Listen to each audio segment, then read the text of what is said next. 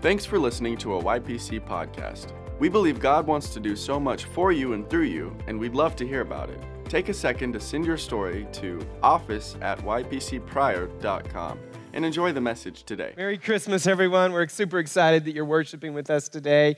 And uh, I'm excited about this season at our church. All of you, when you came in, you had our little, our little Christmas ornament invite on your chair. Feel free to grab that, put it in your pocket, put it in your purse, hang on to it because next week, when you're out in public, out at work, out shopping in the community, shop local, amen. And then uh, when you're out engaging people, ga- engaging your neighbors, man, invite them to our Christmas Eve Eve service. It, it happens on a Sunday. It's not going to be out of anyone's normal schedule. So bring them here because we've got an amazing, amazing day planned for all of us. And uh, December 30th, we wanted to tell everyone we haven't actually had a child dedication in a really, a really long time. Um, I think it's because, you know, all my babies are grown now. And uh, now that we're about to have another baby, I'm thinking child dedication. Uh, and actually, it's our team. Our team was the one that came to us and said, you know, we did a baptism, but we haven't done a child dedication in a while. So, December 30th, we're actually going to do a child dedication. So, if you've never dedicated your child to the Lord, uh, we actually talk about that on December 30th, what that means and where it came from. Then feel free to, to, to, to be here that weekend. Um, sign-ups for that begin next week, and so there'll be a sign-up sheet out at the outlet. Tell us which service you're going to come to. We'll take a part of the service and actually dedicate our children to the Lord. I'm, I'm just good to be here. Amen. I'm, I'm happy to be in the house of the Lord. You guys are my people. We were, we were in uh, Pittsburgh last weekend, and uh, we were with another church, and they're great. They're doing amazing things there but it's nothing like being home with your people. These are my people. This is where I come from. You know what I mean? Like this is this is is nothing like the sound of our house. I leaned over to Tyra first service and I'm like, man, there is nothing like the sound of our house. And I love you guys, and I'm honored to celebrate Jesus. I'm honored to celebrate Christmas with you. I'm honored to, uh, to talk about Merry and Bright Part 2. Uh, for those of you who don't know, we were, I, I, had the, I had the extreme privilege of taking our family to New York City last weekend. I mean, it was the bucket list item of all bucket list items to be able to celebrate Christmas in New York City, the Big Apple, you know what I mean? And we did all the touristy things. We, we went to Rockefeller Plaza, saw the tree. Melissa was there. Her and James came down from Connecticut. It's funny, she's in church today with us also. Like, this girl lives everywhere.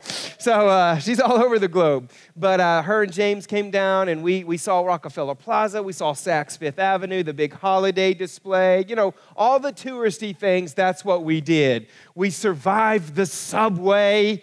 It's not as scary as you think it is. You know, that, that was the most scary uh, thing for me, I think, was like, we're going to have to ride the subway. Like, are, are we going to be safe? You know? Like, I hear about all kinds of things that happen on the subway. The subway's completely safe. And uh, it, was a, it was an amazing encounter, an amazing experience. We, um, we went by Radio City Music Hall. We, uh, we went to an off off Broadway theater. you know, there's Broadway and then there's off Broadway. We went to an off off Broadway theater. It was way off Broadway, okay? In fact, the only time that I was a little bit concerned about my family's well being was when we, went, when we went to that theater. And I was the one that actually picked the show. And so it's kind of my fault. Uh, Tyra found a great price on some tickets. Now we know why they were a great price. And so it was a little bitty playhouse kind of place, a little family owned theater. Uh, we saw A Christmas Carol, and uh, wasn't quite the version that we thought it was supposed to be. It was fun. We had a good, we had a great time, and, and we all prayed in the Holy Ghost. Anyway, so it was, it was great to, to check that off our bucket list. You know, in all, uh, I mean, it's, as incredible as it was, and all the splendor, and all the bigness that is New York City, there was one thing that I, it was overwhelming. Tyra and I were talking about this, is the people. It really is. Everybody there, um, like we're tourists. We're just the ones in the way of everybody else who lives there. And there was a, there was a very closed off mentality, I guess, or, or air of the people in New York. They all had their earbuds in, they all were face down, and they were all going someplace. New York's very busy, and everybody's going someplace, and everybody's doing something. And as, as magical of an opportunity as it was for our family to go and to experience New York City, the Big Apple, during Christmas time, the one thing that I think was one of the biggest takeaways was just how closed off, how I mean, they were, they were so busy living, but it's almost like they had no life. Are you with me? And of course, it wasn't everyone. And it, you know, perception is greater than reality. I understand that. But it's like there was no there was no Jesus in Christmas. Are you with me, friends? It takes Jesus to make Christmas special. I mean, they all had their holiday trees up. And I'm not going to get real political here and say, oh my gosh, you know, I'm offended because they say happy holidays and not Merry Christmas. And I'm not going to get into all of that. Christmas is a holiday. People can say happy holidays. I understand that. But you felt it in New York. You felt a little bit of the offense of Christmas, which is why they had the holiday tree, which is why they said, happy holidays. We even went to St. Peter's Cathedral. St. Peter's, right? St. Peter's Cathedral. And just massive, beautiful place. And everybody in was just, they were just, they were admiring the architecture and missing Jesus. Does this make sense, friends? And it, and it caught me a little bit off guard. We can't take Christ out of Christmas. And I just thought it, it, it, important to pause today. And even if we know, like we live in, in Oklahoma, right? The buckle. We know why Christmas is Christmas. But I still think it's important as believers um, to, to pause and to remember why Christmas is merry and bright. Because I looked inside the eyes of a lot of people, and I just don't feel like Christmas was very merry or very bright for them. And maybe it's because they don't understand the history of Christmas, they don't understand the story of Christmas. You know, I used to think Jesus just popped on the scene at the birth, right? The birth, that's, you know, sweet baby Jesus at the manger. Like, that's the first time Jesus was introduced in the Bible. No, Jesus was actually with God from the beginning. In fact, scriptures talked about Jesus in the Old Testament. And the reason why they call it the Old Testament was it was because before Jesus was born. But yet, even in the Old Testament, it starts talking about Jesus and the mention of a Savior coming. Well, why did the world even need a Savior? Well, if you understand the Bible, and, and again, there's a lot of us that worship at your place church who we don't even really believe totally that there is a God, that there is a Jesus. And so this is how we say it you can belong before you believe. Because it doesn't take you much time at all being in an environment like this before you do believe, because you see the truth. And the Bible says once you see the truth, it's the truth that will set you free. Which is why we talk a lot about the truth. We talk a lot about Scripture. And there's some things that we have been set free from. And so we like to talk about those. And so people don't understand that. People don't understand that when God created the world, He created it perfect. When He created mankind, He created us perfect, sinless, without a spot, wrinkle, or blemish. We were actually created to live forever. Like humans, we're never supposed to die. The earth was never supposed to, to wilt and wither away, it was supposed to live forever. And it was going to be this beautiful, happy family, this amazing experience where there was no hate, there was no crime, there was no sin.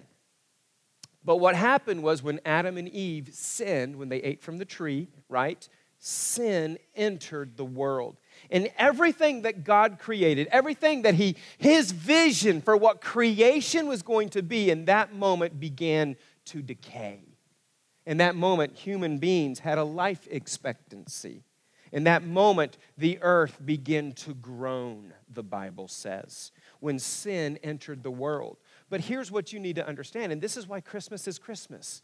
In that moment, from the moment they ate or took a bite of the apple, okay, the fruit, the tomato, the radish, I don't know what it was. It was a, the bite of the fruit. From that moment, sin entered the world. God had a plan of redemption, and his plan was Jesus. We see it all the way throughout history. Psalm 72, Old Testament. May all kings fall down before him. Who's the him he's talking about? A soon coming Savior. All nations will serve him. Isaiah chapter 9. These are, these are the scriptures that we hear around Christmas, but what we don't realize is they were before Jesus. They were talking about a soon coming king, for to us a child is born, to us a son is given. The government shall be upon his shoulders, and his name shall be called Wonderful Counselor, Mighty God, Everlasting Father, Prince of Peace. Foreshadowing generations before Jesus would ever walk the earth that he was coming that there was a plan to rescue mankind. Isaiah 53 says, He was despised and rejected by men, a man of sorrows and acquainted with grief. And as one from whom men hid their faces, he was despised. And we esteemed him not. But look at this surely he has borne our griefs and carried our sorrows. Isaiah, generations before Jesus was even to arrive, was talking about his death already was talking about what was going to happen to this sweet baby Jesus.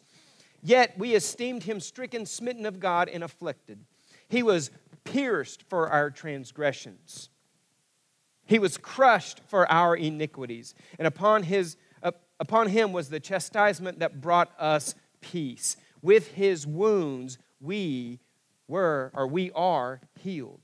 Talking about when he would stand and, and give his life for all of creation when he would be nailed to the cross, when he would be stabbed in the side with the spear. Like it's all talking about it before Jesus ever came to the earth because God had a plan.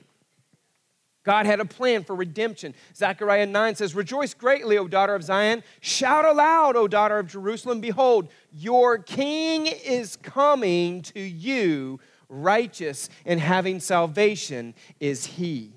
It even talked about humbled and mounted on a donkey, on a colt, the foal of a donkey. Like it, it talked about everything that Jesus was going to do before it even happened. Why? Because God had a plan to rescue us. Even such details like the virgin birth, Isaiah chapter 7 says, Therefore the Lord himself will give you a sign. Behold, the virgin shall come, or shall conceive and bear a son, and shall call his name Emmanuel.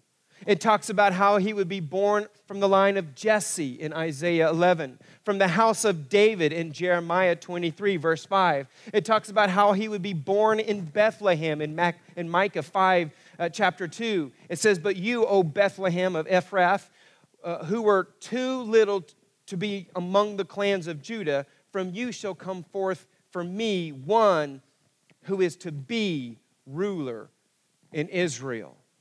It's talking about all these prophecies that Jesus, a Savior, would come and rescue mankind. You know, here's something I thought about today, right before first service. Just like we are in hopeful expectation of the second coming of Christ, that's how all these generations were for the soon coming Messiah. Generations. He could come any minute. He could come any minute. To us, uh, the prophecies talked about there's a Messiah coming, there's a Savior coming, there's a Savior coming. And He's going to change everything for us. He's going to save us. He's going to rescue us. They're living in the same condition we find ourselves living in. There's going to be a day He comes back. He comes to take us all home. Salvation is coming. Jesus is coming again. And just like He came in the New Testament as a, as a baby boy, he is coming again. We have to live with that same expectation that he's coming. Amen, everyone? But why was it such a big deal? Why is, why is keeping Christ in Christmas a big deal? Why does it have to be all about Jesus anyway? Can it just be about family? Can it just be about the presents and the tree and the, and the, the excitement that is Christmas, the magic that is Christmas? Who says our religion is right anyway? Well, long before anybody started pointing fingers at Christianity or at Christ, the Bible was. Are you with me? And the Bible says you'll know the truth, and the truth will set you free. And I want to show you from the Bible why we celebrate Christmas. Amen, everyone? Let's pray. Father, we thank you for your word. Lord, I pray that your word comes alive to us today. Father, connect the dots. Weave together the story of Christmas in our hearts. And Lord, I pray that this resonates inside of every single one of us in Jesus' name. Amen. you know, I've, I've never really had a problem uh, with seeing blood. Merry Christmas. Let's talk about blood, right? I've never had a problem with seeing blood. Like you can get, you can cut yourself, and I, I would be like, ooh, that hurt. Stinks for you, you know? It doesn't really bother me to see blood um, unless it's my own blood. And then for whatever reason, I don't even want it to, but whatever reason, my body freaks out when I see my own blood. Now, I'm not talking about a paper cut, I'm talking about blood. You know what I mean? And there's been a couple of times when large quantities of blood have exited my body, all right? One time, if, uh, if you've been around uh, YPC for any length of time, you've heard me tell the story. I was actually um, a mechanic and I turned wrenches for a living. And I was working on a floor sweeper. This organization that I worked for had all kinds of different things uh, trucks, buses, semis, cars, tractors, lawn mowers, vacuum cleaners. We worked on all of them. Well, this one particular day, the housekeeping crew had brought in a floor sweeper. And this floor sweeper, it was electric, so you plugged it in and charged it up every night, but they had noticed that every day it would hold its charge less and less and less. So we knew the batteries were going out. And so it was my responsibility to take the batteries. It had like six big batteries in it. And I'm not talking about like batteries in your remote control car, I'm talking like bigger than car batteries, like about this big, six of them. And the way the designers designed this thing was you could put the batteries in but you couldn't get them out. And so I tried to get my hands in there. I couldn't grab them. Uh, they make this little clamp thing that you can stick over a battery and pull up on the handle, and it would clamp and squeeze the battery, and you could pull it out. It was so tight, I couldn't even get that in there. So I had a genius idea get some channel locks, which are like big pliers, and just put it on the battery posts, right? which it was dead. It wasn't going to shock me, and they were rubber handle anyway. And so I stuck one on this battery post, and I stuck one on this battery post, and I squeezed real tight, right? And then I, I lifted it up, and I'm, I'm probably about 20 at the time. And so I'm, I'm in shape, right? I've been eating my Wheaties, right? I've been working out a little bit. And so I I lifted it up a little bit just to give it a little test lift. And I'm like, and I set it down. I'm like, this is going to work. This is going to work. And so I'm like, I don't know, it, it had to be at least 75 pounds. I'm thinking this big battery, it's heavy, heavy, heavy. And so I, I lift it up out of the battery compartment and I got that little muscle shutter thing going, you know what I mean, like this. And just before I got it here, before I could put it down on the ground, the right one let go.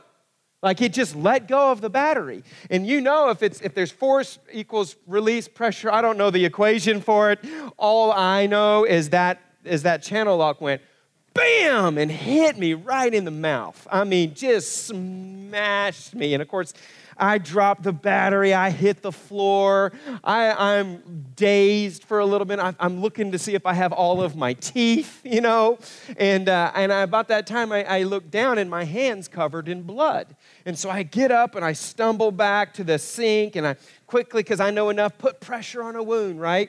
And I put pressure on it and I come up and my boss comes over and says, Let me look at it, let me look at it. And so I, I take the, the paper towel away and he's like, you know, we got to get you to a doctor. You need stitches. And I'm like, okay. And I was fine. I was fine. I'd washed the blood off. I'm, I'm stopping the bleeding with a paper towel. And I'm, I'm headed back, and I go back around where the scene of the crime happened, right? And I look down, and one of our chief mechanics is on his hands and knees over there. And I notice he's got a paper towel, and he's doing this. And sorry if you have a weak stomach, this, it, it, it just goes to it. I thought he was cleaning up battery acid. He wasn't. He was he was cleaning up my blood off of the ground. And he's just smearing it around, you know what I mean? Because he's trying to. And that's when it hit me. I can't see my own blood.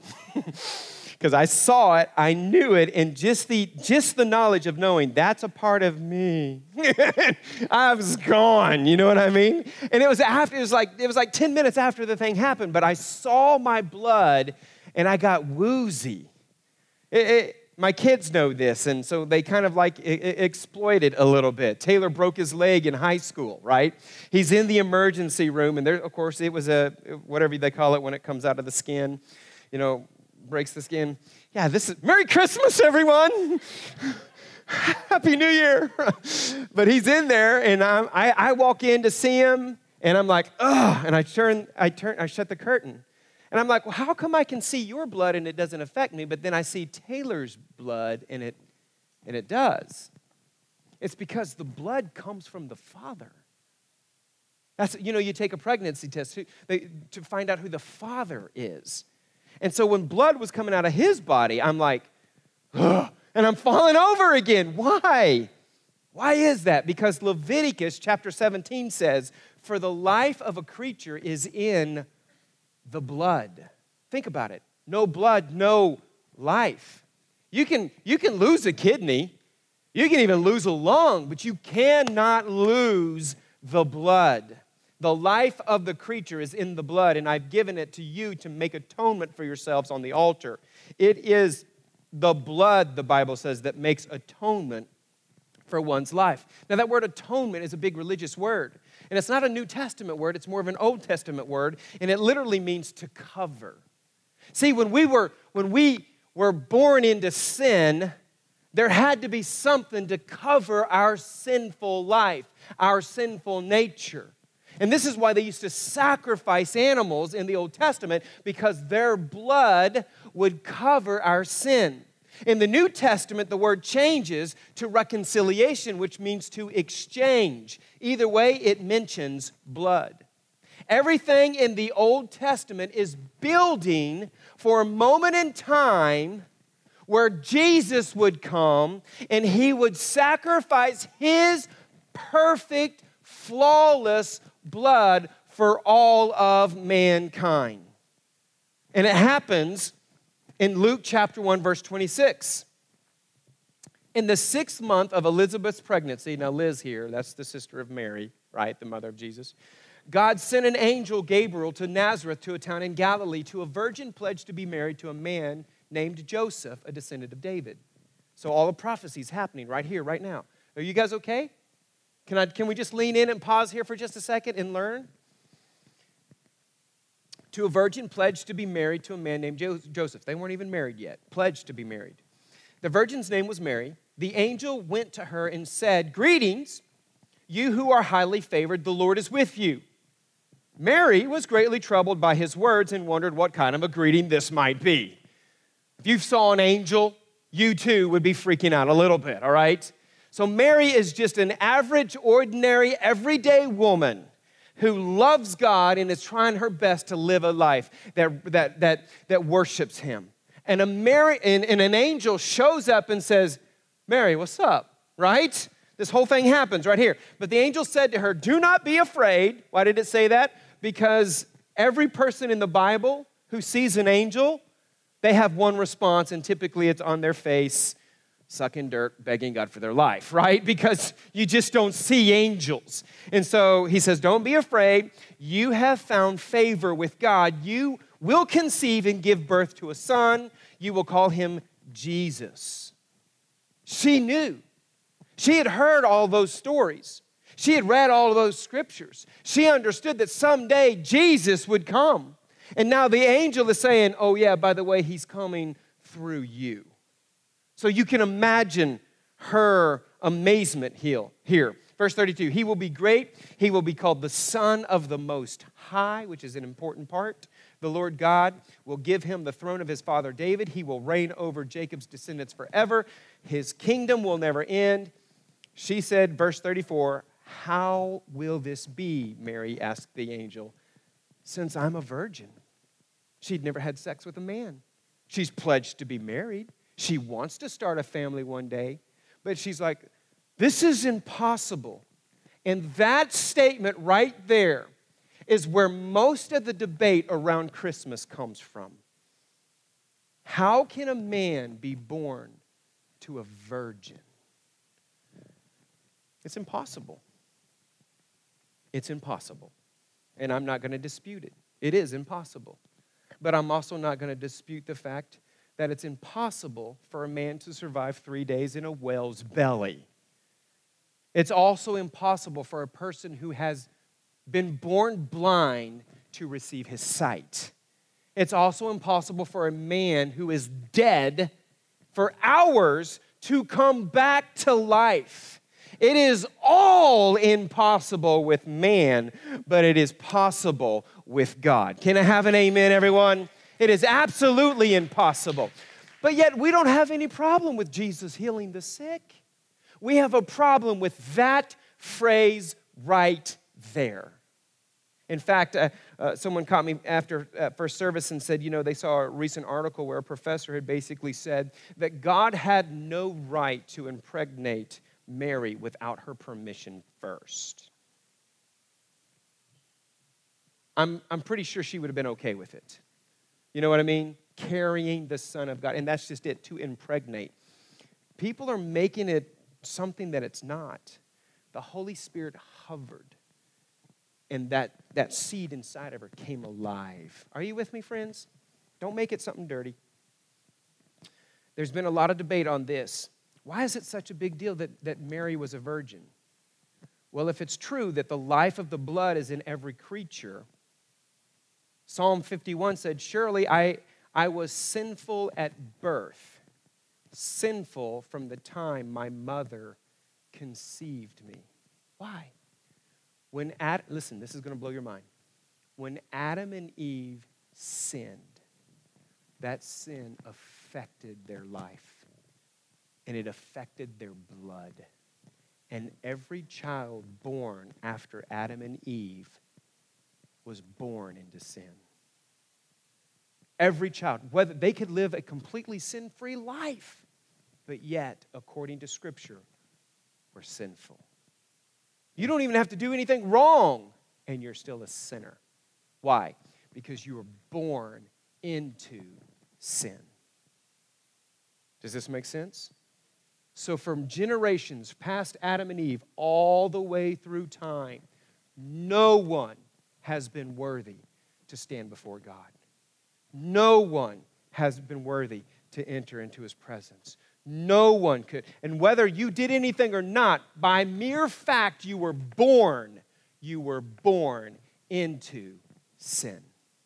Because sin hung out in your life, and your life is in the blood. Romans 5, verse 12 says it this way Therefore, just, just as sin entered the world through one man, Adam, and death through sin, in this way death came to all people because all sinned, the Bible says. Nevertheless, skipping on down verse 14, death reigned from the time of Adam to the time of Moses, even over those who did not sin by breaking a command, as did Adam, who is the pattern of the one to come. It starts talking about someone who's going to be born after Adam. Well, who was that? It was going to be Jesus. But if Jesus, listen to me, friends, this, this is mind blowing. If Jesus was conceived the normal way with a man and the blood from the person, our blood comes from the Father, then Jesus would be born into sin. Jesus could have lived 33 years, never had an impure thought, never committed adultery, never murdered, never stole, never did anything and it still would not have worked if he was born with a biological father. So that's why he had to be born of a virgin, which is why you can't take Christ out of Christmas. The whole plan of redemption hinges on the precious blood of Jesus Christ. The reason you and I can stand before God spotless and clean is because of the spotless blood of Jesus Christ.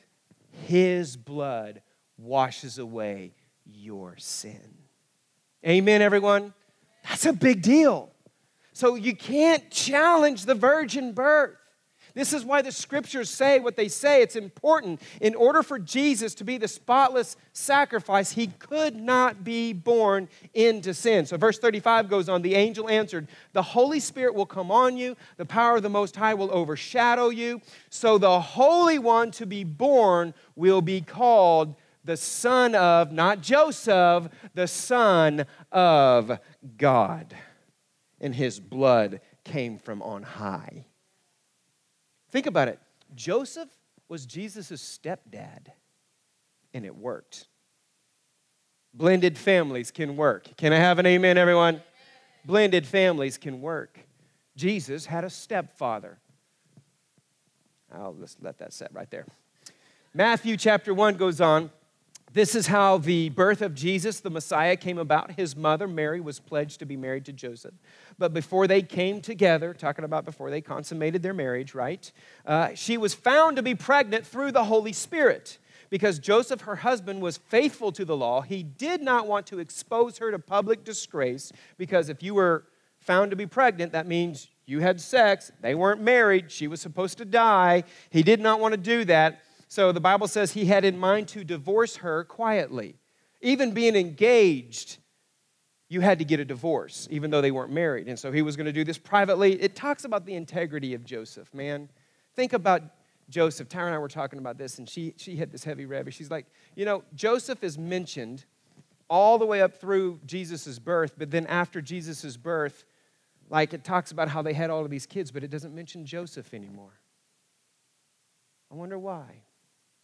And then, just like John the Baptist said, you know what? He must become greater and I must become less.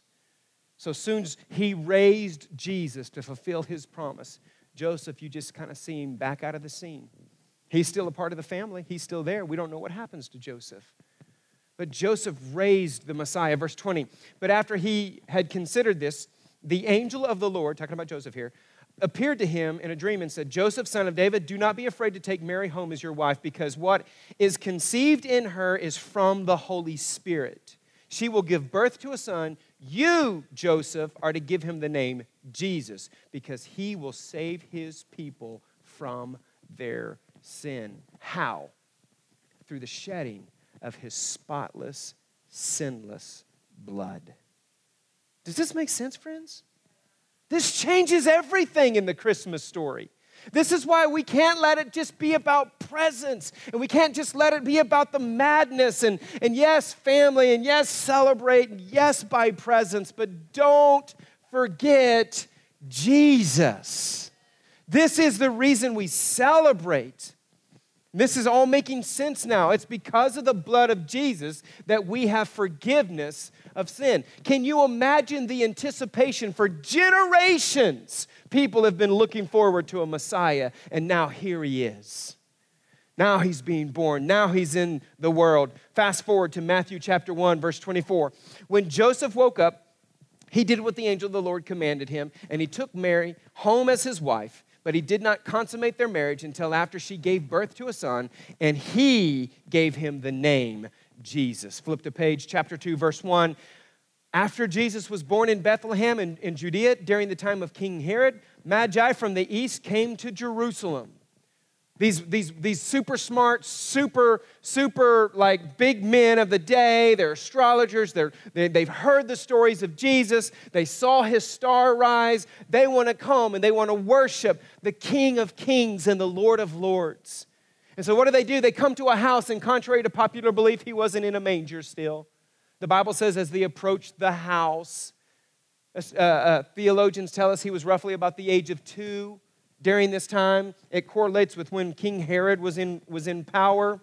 They asked, Where is the one who's to be born king of the Jews? We saw his star when it arose, and we've come to worship him. And so they're wanting to know where Jesus is. The Bible, fast forward to chapter, uh, verse 10. When they saw the star, they were overjoyed.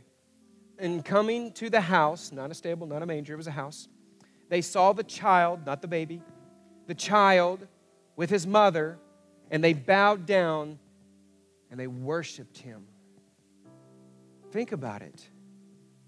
For generations, when they were in elementary school, they heard about Jesus. Jewish children had to learn the first five books of the Bible before they could even graduate out of elementary school. They knew the prophecies, they knew everything that was, that was supposed to happen. And so here's these guys. They heard that Jesus was here. And they walked up and they saw the star, and this is where the star says he is. And so they knock on the door and they open the door, and there is their Savior. Don't lose it, friends. Up to this point, they've been making sacrifices to cover their own sin. Fingers crossed that we actually get to live in eternity. Fingers crossed that that, that sacrifice was enough. But this sacrifice is going to change the world for us. And the very first response, as they walk in and they see a child, a child, is to realize there he is. He's the one that's going to change everything for me. And not just for us, guys, for all of mankind. What a privilege it is. And so the only thing they could do, the Bible says, is they fell to their knees and worshiped him. They worshiped the King of Kings and the Lord of Lords. And they knew that blood is perfect. That man is perfect. And he's a child, two years old. They looked at Mary and Joseph and they said, You have such a distinct honor. You're raising my Savior. Thank you. Thank you. And then the very next response was they opened their treasures and they presented him with gifts of gold, of frankincense, and myrrh, all very valuable resources in the day. And having been warned in a dream not to go back to Herod, they returned to their country by another route.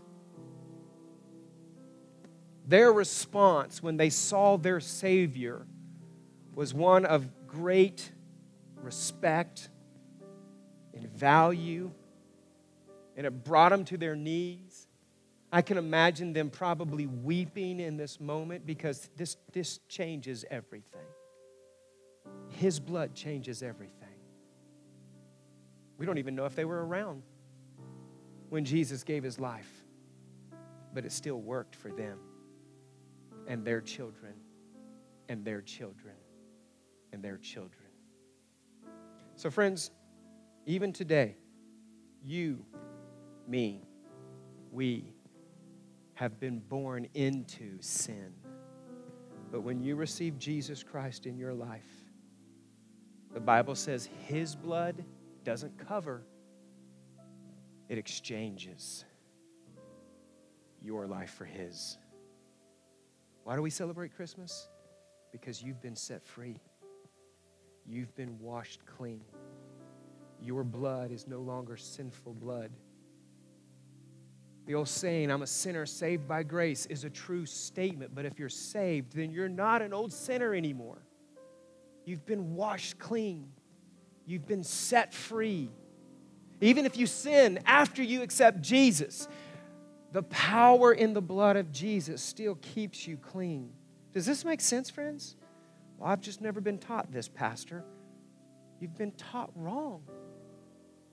It's all right there. So now you have the privilege to stand up straight in the presence of God, not because of what you did, but because of what He did. Amen. You get to go to heaven because of what He did. You are forgiven because of what He did. His spotless, sinless blood replaced your blood that was tainted before you did anything wrong. You don't know what I've done, Pastor. It doesn't matter. You were already doomed when you were born. But the minute you said yes to Jesus, there's nothing that can make you go back. There's nothing that can cause you to cower in fear any longer. So, all through history, they've been waiting for this moment. Jesus was born, he lived a sin free life, and he gave his life. The greatest gift of all mankind, and the reason why we give gifts is to honor the gift that Jesus gave us of eternal life. Amen. Listen, that's why we do this. That's why we set this thing up every weekend. We have the coffee ready. We got kids going on. We're opening and closing doors. We're having compass. It's all because of Jesus. And it's the greatest privilege that we have as the body of Christ to show others the truth about Jesus. Amen. Let me pray with you. Father, I thank you for Jesus. It makes so much more sense now. We can't have Christmas without Jesus. Jesus is the reason we're celebrating, and it's not just a good idea, it is our salvation. He is our salvation. And so we're so very thankful, God, that we know the hope, that we know the truth, and that truth has set us free. Knowing changes things. Just knowing changes things for us, God. So, in the midst of the, the hubbub and the hoorah and the expectations that other people place on us during this time of year, Father, we pause in this moment and we just recognize Jesus. Thank you, Jesus. We know you can hear us. Thank you. Thank you for saying yes. Thank you for sacrificing your life and shedding your spotless blood for all of us, that we can stand confidently in the presence of God, clean, pure, just as holy because you've made us the righteousness of God through Christ, as you are. Thank you for that.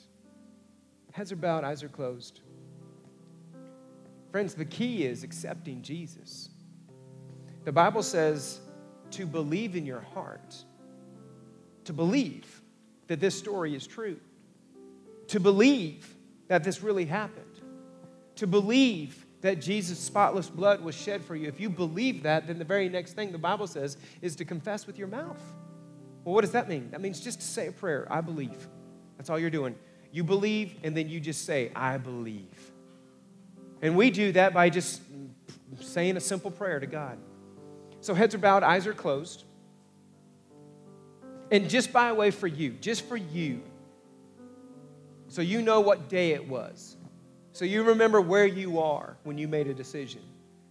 I just ask that you raise your hands and let me know who I can pray for. No one else is looking around. If that's you and you need Jesus, just put your hand up and put it right back down. I'm not going to embarrass you. I'm not going to have you walk up here. Thank you. I'm not going to make you stand before anyone. I'm not going to have you leave the room. I believe that this can happen between you and Jesus, and this is so you know when it happened. Anybody else in the room? You need Jesus? Thank you. You can put your hands down. Anybody else in the room? You once had a relationship with Jesus, but for whatever reason you walked away from him and you want to rededicate your life to him? It doesn't change your relationship that you walked away from him, but you just want to go on record to him and say, you know what? I'm coming back home. I'm sorry. Thank you. Thank you. Anybody else like that? I just want to rededicate my life today. Anybody put your hand up, put it right back down. This is what we're doing today. Thank you. Anybody else? Thank you. You can put your hands down. This is it. This is the moment. This is why Jesus paid the price. This is why he came, is for this moment right here. And I don't want to rush it. Anybody else? Well, because the Bible says to believe and then just say something, to let it come out your mouth. We're all going to say a prayer together. And so if you if you raised your hands or should have raised your hands, you when we say this out loud, you just mean this. With, every, with, with everything inside of you, as you know how, you just let your words mean this. Everybody say this with me. Say, Heavenly Father, thank you for Jesus. And Jesus, thank you for dying for me for shedding your blood in exchange for mine. And right now, I ask you to forgive me, wash away my past, to come and live inside of me, because I'm choosing today to spend the rest of my life in a relationship with you. In Jesus' name, amen. You have been listening to a YPC podcast. Visit our website at ypcpryor.com to hear more.